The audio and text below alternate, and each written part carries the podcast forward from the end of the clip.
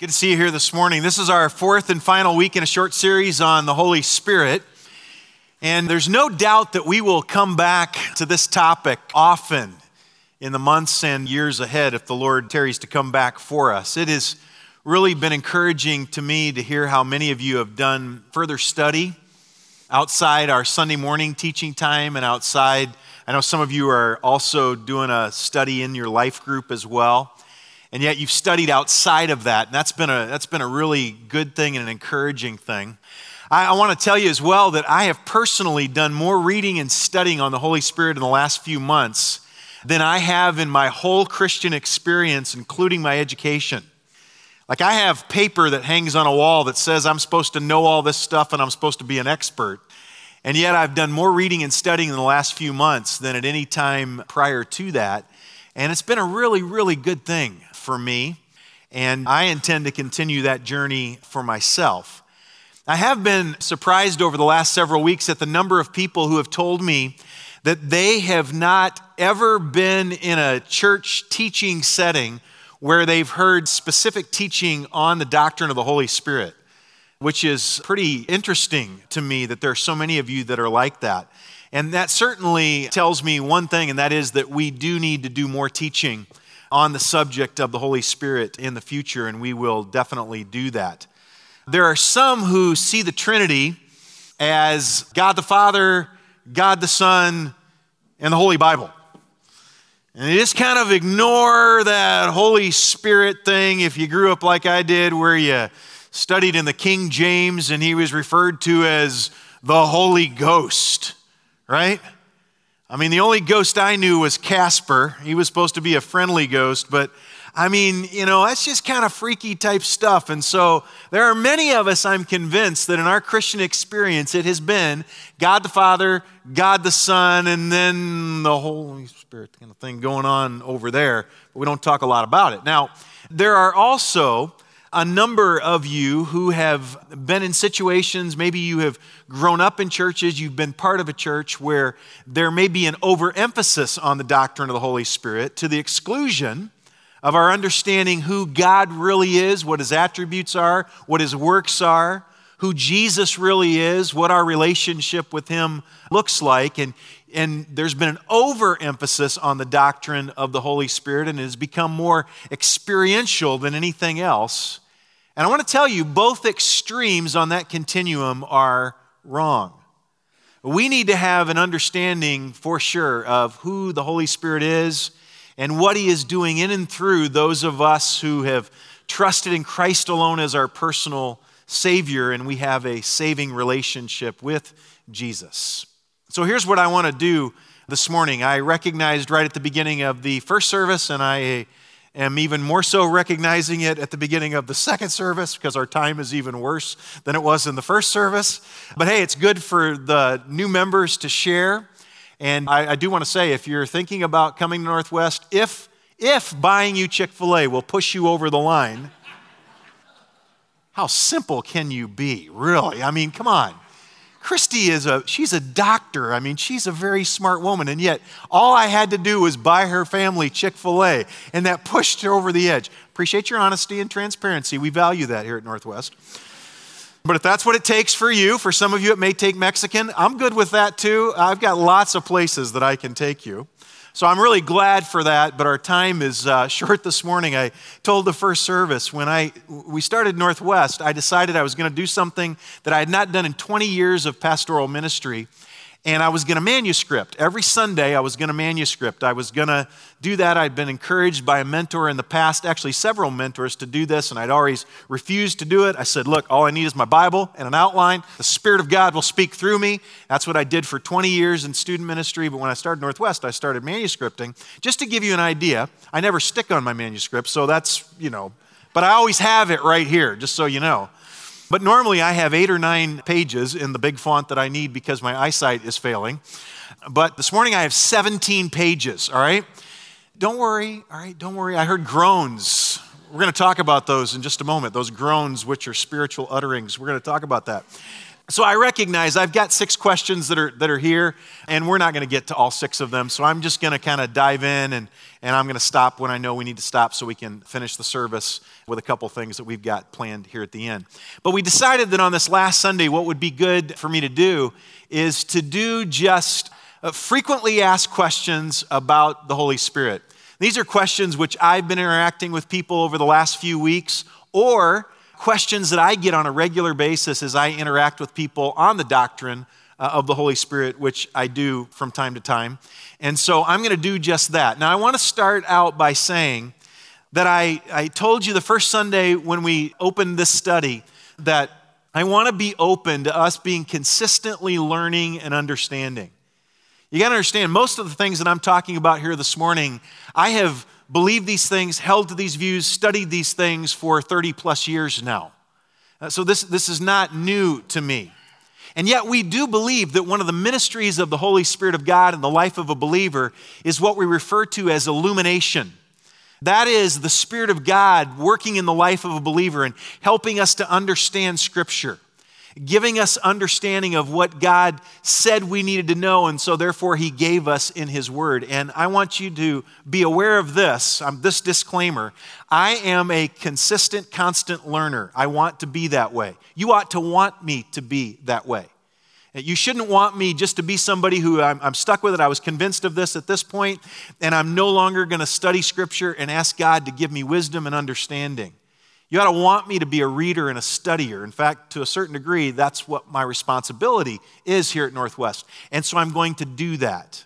And so, what I share with you this morning, I'm going to be very clear, in fact, here in just a moment, to give you an opposite view of what I hold to on the sign gifts, those miraculous gifts. And I want to be fair to you. I'm going to recommend some books to you here at the end. Some of these books, I don't necessarily hold to the belief that's in all of these books here. But I don't think they're damaging to you. And I think there is some room for some disagreement of where we specifically are with regards to some of our doctrinal understanding of the Holy Spirit, how He works in our lives today. So, that disclaimer right up front. I don't say that because I'm a compromiser. For those of you that have been here a long time and you've known of me, I'm accused of a lot of things. Compromiser is not typically one of them uh, somebody that's wishy washy, somebody that's not willing to. I'm, I'm, I'm accused of a lot, but not that, all right? So that's not what this is about. I'm just trying to be fair and honest with you and tell you that I want to be a constant learner and studier. And if I come to you five years from now and I say, look, I have become convinced of this, I'm going to tell you just that. And by the way, most of what we'll talk about here this morning is very different than what we talked about the first week when we did Holy Spirit 101, the basics of the Holy Spirit, who He is and what He does and what He does in our life. We don't have much room for compromise there. Uh, we believe very core things about the doctrine of the Holy Spirit. What I'm going to talk to you about this morning, there are really good, solid evangelicals who are a lot smarter than I am that, for whatever reason, disagree with me. I can't understand that, but they do, all right? So, just disclaimer, want to be fair, because I know some of you will hold to some different views than I will espouse here this morning. And I also would love to dialogue with you at a future time if you'd love, uh, if you'd like to do that uh, as well. All right. So, question number one, I'm asked, have been asked about what does it mean that there is a second blessing? Typically, this is a Pentecostal term. It's a term that's used by the assemblies of God. In fact, if you were to go to their website, you would be able to see some things that are written about this. And when they refer to the second blessing, they believe that there is another time, there's a subsequent time after salvation in which we actually receive the Spirit of God. That is something that, that we should, should actively pursue. We should, we should pray for it. And that's a critical moment, they believe, as well. And that is evidence, then, according to Pentecostals and according to those that are in Assembly of God Church, it's evidenced by speaking in tongues. Uh, the Spirit gives them utterances. And they further teach that this experience is distinct from and subsequent to the experience of our salvation. Now, there are uh, several passages in Scripture, and we covered this on week one in the doctrine of the Holy Spirit. So, for the sake of time, I'm not going to get into it all. But we believe that at the moment of salvation, that we receive the Holy Spirit of God. Ephesians chapter 1 and verse 13, Romans chapter 8, verse 9, that at the moment when we trust in Christ alone as our personal Savior, the Spirit of God comes to indwell, to invade our lives. And that's an awesome thing. That's an amen moment right there. That's an awesome thing. He comes and he takes up residence in our lives. And that's where, as we've talked about in previous weeks, he comes, he, he, he, he convicts us of sin, he brings comfort, he brings assurance of our salvation, wonderful works that happen at that moment. There are some, however, that hold that at a subsequent moment, the Spirit of God comes and you should pray for that moment. The interesting thing is that we are never commanded any place in the New Testament. If you want to, you can begin your search right now. We are never commanded in Scripture to seek or to pray for the baptism of the Holy Spirit. Now, it's very important that we understand and we distinguish between the baptism of the Holy Spirit and the filling of the Holy Spirit. In Ephesians chapter 5:18, we are commanded to be filled with the Spirit. Now, when we receive the baptism of the Holy Spirit at salvation, we can also simultaneously be filled with the Spirit. In fact, we see that in the, uh, the book of Acts. That can be a simultaneous thing.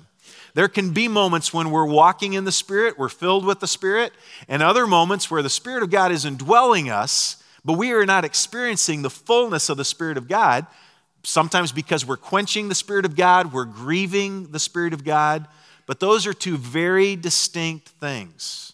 Some people may call the filling of the Holy Spirit a second blessing, perhaps, but really, the filling of the Holy Spirit is just the, the ongoing work of the Spirit of God daily as we walk in the Spirit. And so we don't believe that there is a second blessing, contrary to the pastor of a megachurch that I listened to just a few weeks ago, listened to his podcast, and at the end of the service, he asked people to come forward and receive the baptism of the Holy Spirit. We believe that Scripture is quite clear the baptism of the Holy Spirit is received at the moment of salvation, and that subsequent to that, we are filled with the Spirit of God as we walk daily in the Spirit. All right?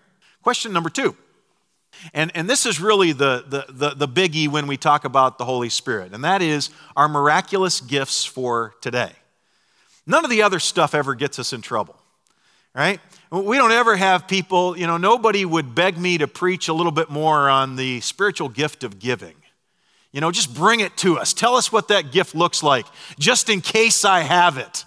You know, that, that gift of helps where we just always want to be involved helping and ministering to people. Teach us more about that gift. But there are a lot of people that have a very high emphasis on the miraculous gifts, or as sometimes they're referred to as the sign gifts. This is regularly debated in evangelical circles. And I want you to know that there are differing views even amongst those who have an incredibly high view of Scripture.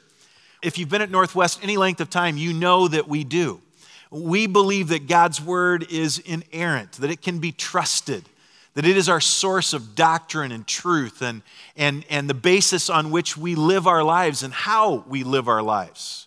I want you to understand there are people that believe just what I said just then about the scriptures, that believe the same thing that I believe, that have a very different view than I have of the miraculous gifts or the sign gifts. You say, who are those people?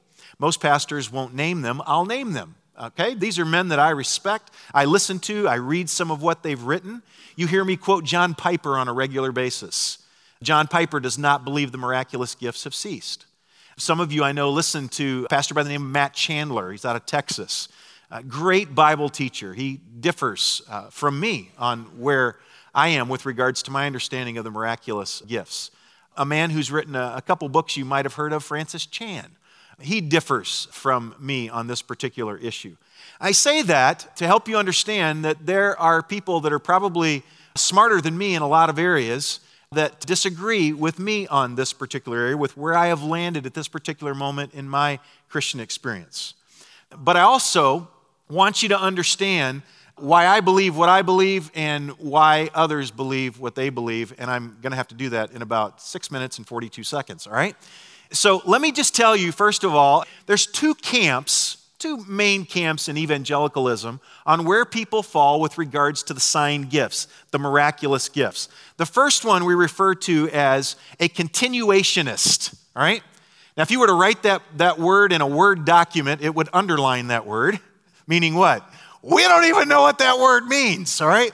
And it's certainly true in evangelical churches. There are a lot of you that go, I don't never heard that terminology, all right? You can really impress people this week if you learn these two words. The first one is the continuationist. The continuationist believes that the sign gifts continue after the apostolic age. They believe that specifically tongues, that prophecy, that apostolic healing, they continue to manifest themselves, those gifts, in the age that we're living in right now. And that leads them to three generally accepted points. Number one, they believe that tongues continue. Now, there are a lot of various positions when you come to a continuationist, all the way from here to here, all right? But they believe that tongues continue. Now, some refer to as tongues, meaning biblical tongues, which we talked about a few weeks ago in Acts chapter 2, where they were given actual languages to be able to speak, to authenticate the gospel, to share with unbelieving Jews. You remember when we read that in Acts chapter 2? There are some that hold to that. There are others that believe that sometimes these are, are, are not known languages, but they're utterances of the Spirit, all right? But they believe that tongues continue. They also believe that prophecy continues. And again, under the continuationists, there would be here to here. Some believe that that's actual prophecy, just like Ezekiel and Isaiah. When they said, Thus saith the Lord in the Old Testament, they believe that today God is still using that gift and He's giving men and women the ability to be able to speak that same type of authoritative truth today. I would like, by the way, to rebut some of this along the way. We don't have time uh, at the moment, but I'm just giving you information. There are others, however, that believe that the prophetic word is much like I would be doing this morning, and they would put it synonymously with the gift of teaching. I would say that's probably not true. It can't be that. It is very distinct in 1 Corinthians 12 and in other places in Scripture that there was a gift of prophecy and it was alongside teaching, so it has to be distinct. So it's probably not the same as teaching, all right? They also believe, thirdly, that apostolic healing continues today.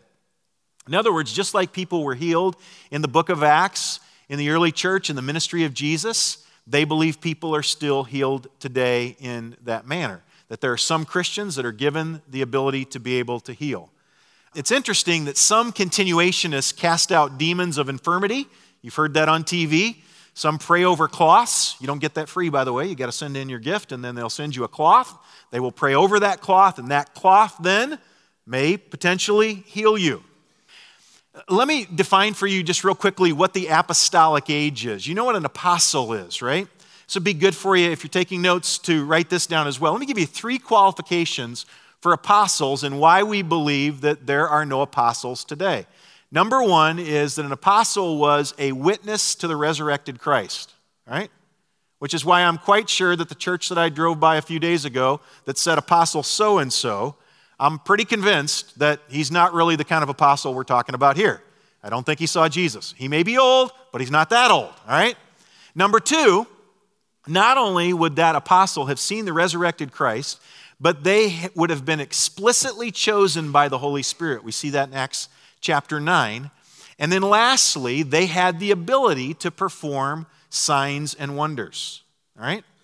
And so that's why we say apostolic healing, that kind of healing, those kinds of signs and wonders. That's what the continuationists believe. They believe that tongues continue, that prophecy continues, and that apostolic healing continues.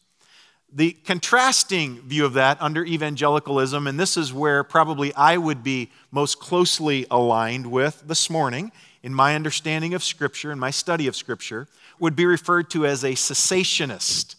The cessationist believes that the sign gifts have ceased with the closing of the apostolic age. Now, let me be clear this morning and tell you this. Lest you go, oh, he doesn't believe that God does miraculous things.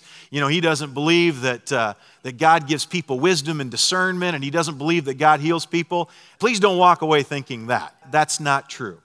What the cessationist believes is that as those gifts were used in the apostolic age through the apostles, those gifts have ceased. In other words, tongues have ceased. It's interesting that in, mod- in the modern day charismatic movement, that most of what we refer to as tongues looks nothing like what we saw in Acts chapter 2. Some of you have been in charismatic services where you have seen a bunch of cacophony of sounds going on with nobody giving any interpretation of what's being said. I would submit to you that's not Acts chapter 2. Acts chapter 2, you remember the unbelieving Jews are going, This is unbelievable. How is that stupid Galilean who's never even been to school? How are they speaking my language? Those were languages that were known, all right? A cessationist would believe that tongues in that sense have ceased, and they ceased at the end of the apostolic age. One reason why we would say that is because we now have the completed canon of Scripture. Number two, we believe that prophecy has ceased. Now, this is a, de- a, bit of a debated topic in cessationist circles, but only because the definition of prophecy is sometimes debated. Uh, some folks, as I said earlier, believe that preaching is somehow using that gift of prophecy. For me, it's not. I, I can just tell you, and I said a couple weeks ago, I pray on a regular basis as I get ready to, to speak on a Sunday morning that God will allow me to speak things that are outside of my notes. Now, to some degree, God, I think, sometimes you know, says back to me, hey, you know that's going to happen because you never stick by the script, all right? But I ask God, God, give me wisdom, give me discernment, all right? That's very different than what Ezekiel and Isaiah and other prophets in the Old Testament were doing. God was giving them very specific things. I, have been a party to some people who have told me about their prophetic words, and their prophetic words have turned out to be very, very false, right? I do believe that God gives us discernment, that, but that prophecy is very different. But cessationists all agree that nobody gets extra biblical revelation today. In other words, this is the completed canon of Scripture. God's not going to give me something that's contrary to what's written in here. Everything that I say, you ought to be able to challenge against the written truth of Scripture. Lastly, the cessationists believe that the apostolic healing has ceased.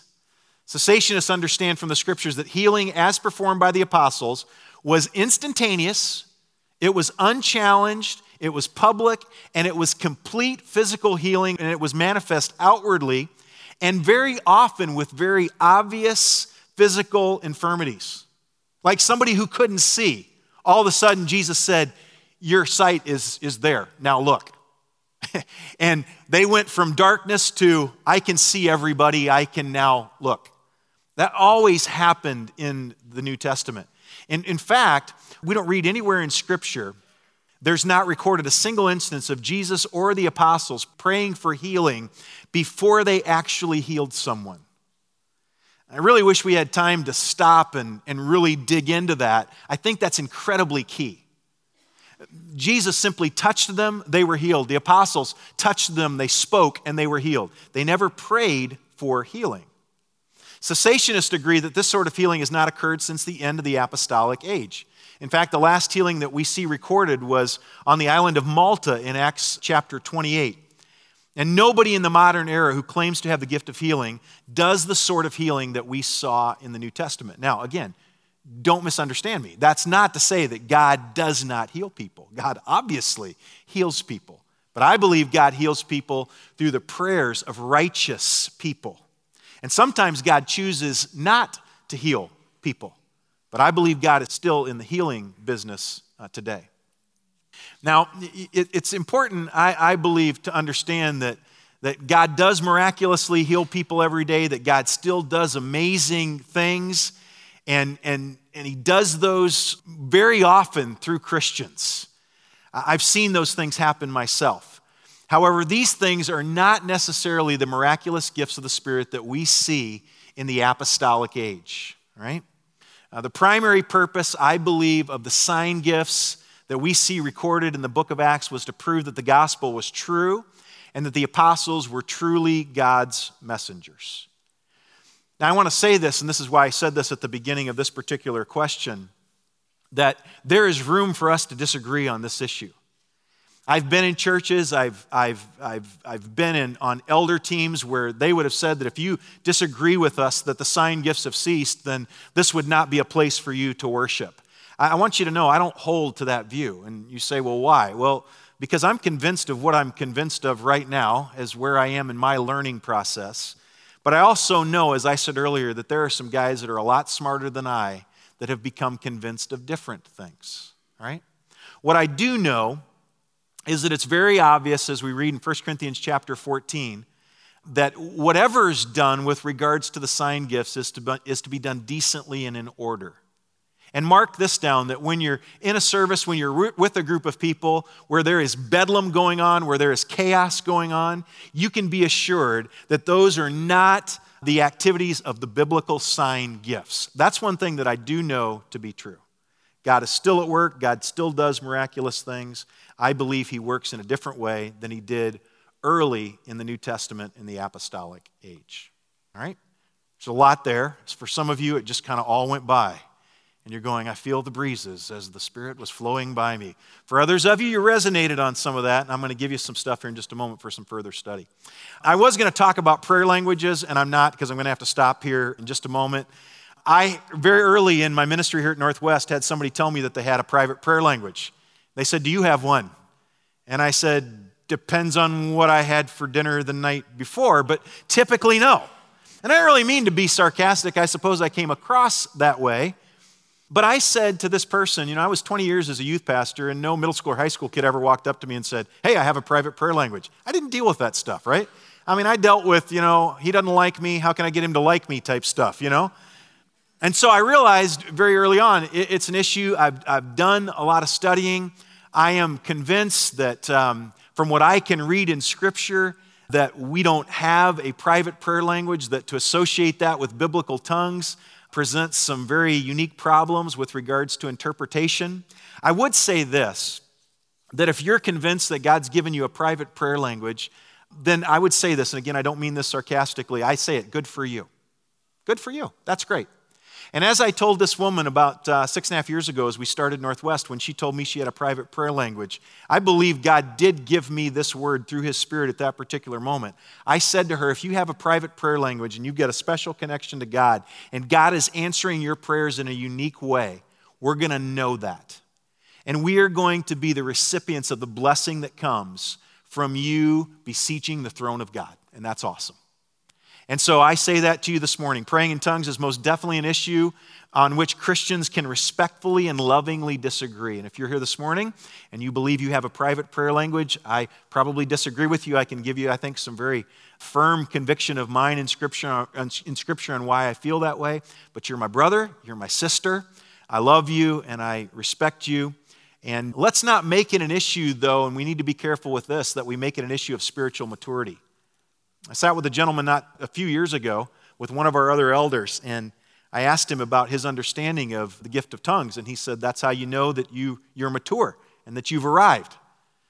And he was a layman in his particular church, and he knew I was a pastor. And I said, What would you do if I told you that I've never spoken in tongues, never had that ability?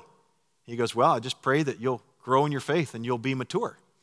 And I said, That's good. I appreciate that prayer. I said, can I walk you through why I believe that, that that gift is no longer for today? And I walked him through scripture and I said, Would you mind doing the same for me? And he said, Ah, ah, ah, I'm not really sure. I'll have to get back with my pastor and I'll have to ask him. Let me just tell you this. If you don't know your Bible well enough to be able to defend your theological positions, you probably should keep them to yourself. That would be a good thing for you to do. I say that to you lovingly as gently as a type A can say it to a group of people that he loves. All right? I welcome dialogue about spiritual gifts, about any area of theology. But if you come and speak to me, I want you to have your Bible in hand. All right? I really want you to do that. I really want you to have wrestled through the text yourself so that we have a biblical understanding. So let's not make the gift of tongues or a prayer language, let's not make it a test of fellowship with one another.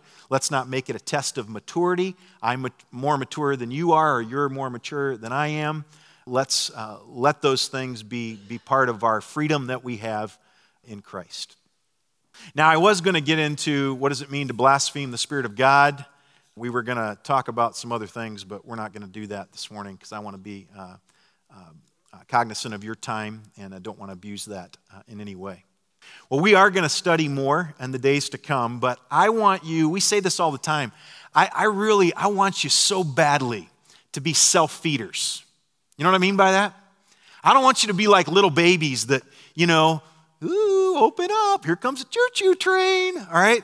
Sometimes I feel like some of us, if we're not careful, we like being little babies, right? So Pastor Brian goes, Come on, here's the choo choo train, open up. And I kind of stick it right there in your mouth. Shame on you. Now, if you're a new believer, I got a really encouraging email this week from a person that's known Jesus just a very short time. And they just talked about how they're growing and how they're understanding. I'm all about the little choo choo train for you, all right? You're trying to grow up in your faith, and, and you can't start with a big steak and a baked potato, although you can't wait till you get there because it's much better than baby food, let me tell you. All right? But there's a lot of you here this morning, and you've known Jesus for a long time. You need to learn to be a self feeder, right? Yeah. I thought we'd get at least three amens. There's always three people that will say amen. You need to learn to be a self feeder, somebody who will read and study and wrestle with things. One of the greatest things some of you men can do, I said it a few weeks ago, is learn to be students of the Word and meditate in God's Word so that you can lead your families well. So that it doesn't involve all the time, well, let's call Pastor Brian or let's call Pastor Matt. No, you know because you're a student of the Word yourself, all right? So you need to get in the Word, but I'm also going to give you some other resources. If you only read one book this year, and some of you men will only read one book this year, some of you haven't read books at all in the last 10 years, and shame on you, by the way, you should be readers, right? Uh, readers are leaders, and leaders are readers, all right? You need to learn to read. All right, well, hopefully you know how to read, but you need to discipline.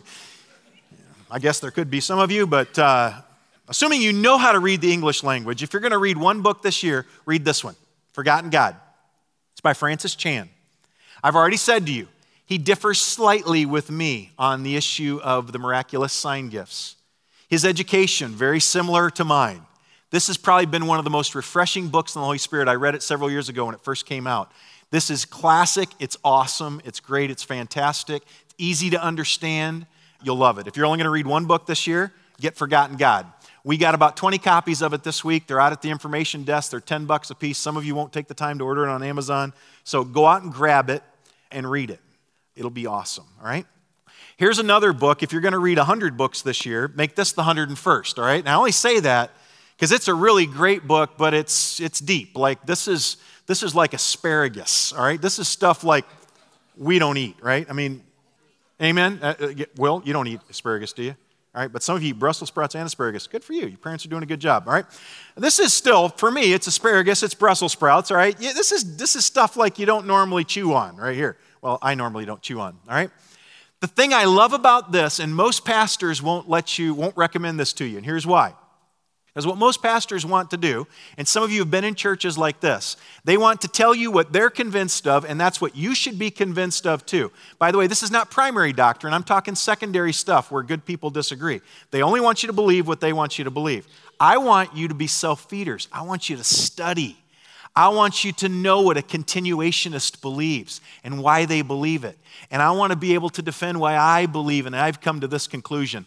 This book does this for you, all right?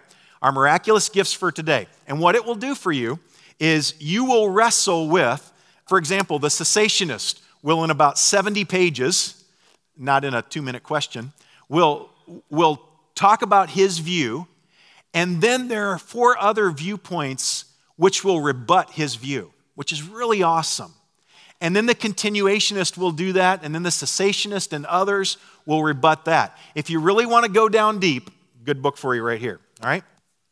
Some of you have, um, have read The Five Languages of Love, right? How many of you have read The Five Languages of Love? Okay, I know a lot of you have. That's a great book. That talks about, you know, our love languages and all, all that. This book here probably has had the greatest impact on me with regards to my temperament of any book I've read in the last 20 years. It's Tim LaHaye's book, classic book called The Spirit Controlled Temperament.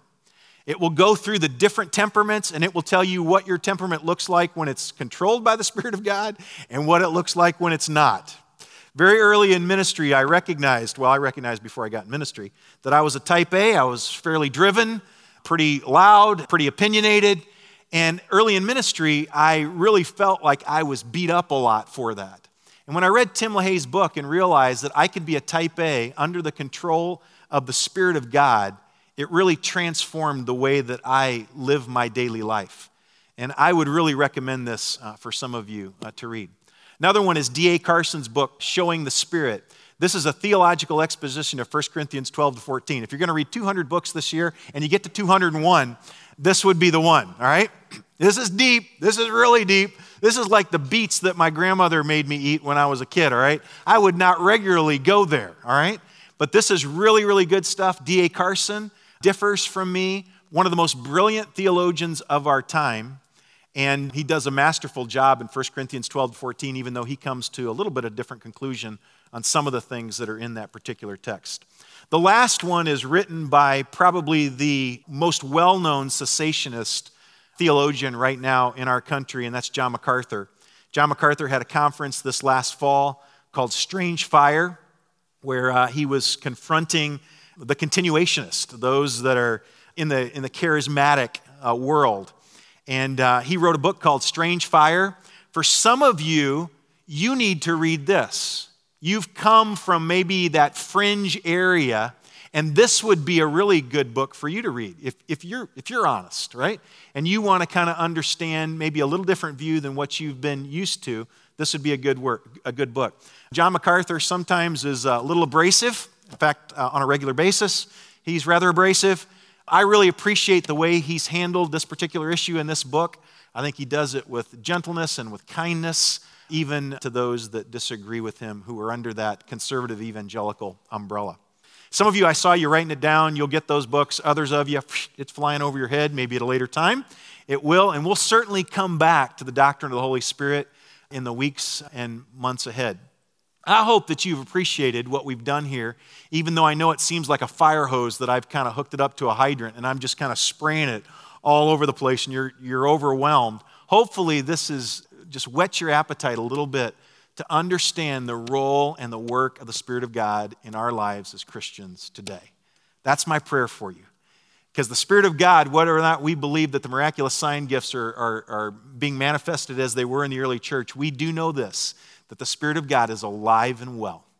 Uh, he's living inside of those of us who have named the name of Jesus, and we know that He's doing great and awesome things in this world for the sake and the cause of the gospel. And we can firmly hold to that and believe in that. Therefore, we need to understand His work. And I pray that you'll continue to do that.